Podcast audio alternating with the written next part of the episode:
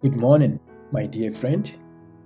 Welcome to this Day with Jesus morning devotion series. Today's devotion is entitled The Prince of Peace.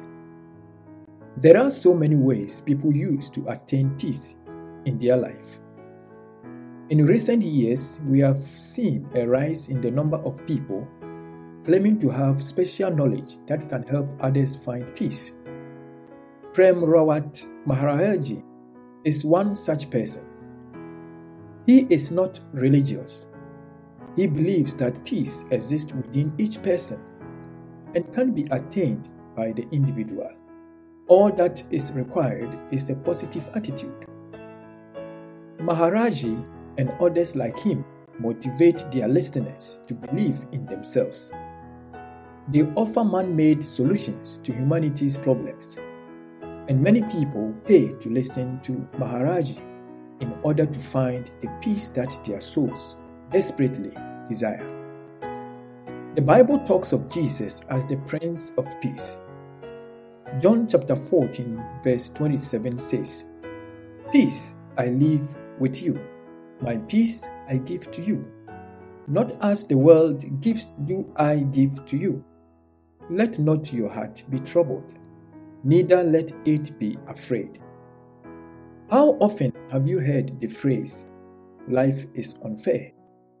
Life can be unfair in so many ways, especially when we have faithfully served God and the unthinkable happens.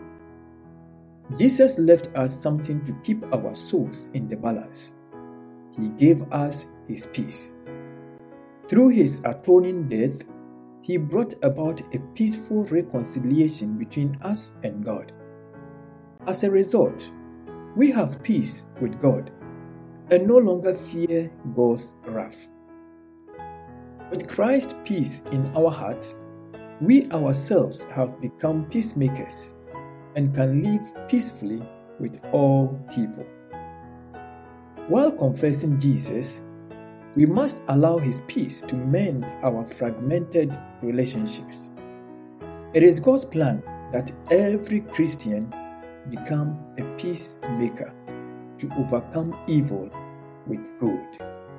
Let us pray. Father in heaven, may the peace of Christ calm down our fears. In Jesus' name we pray. Amen. Jesus, Jesus, how I trust him, how I prove You more and more. Jesus, Jesus, precious Jesus, oh, for grace to trust him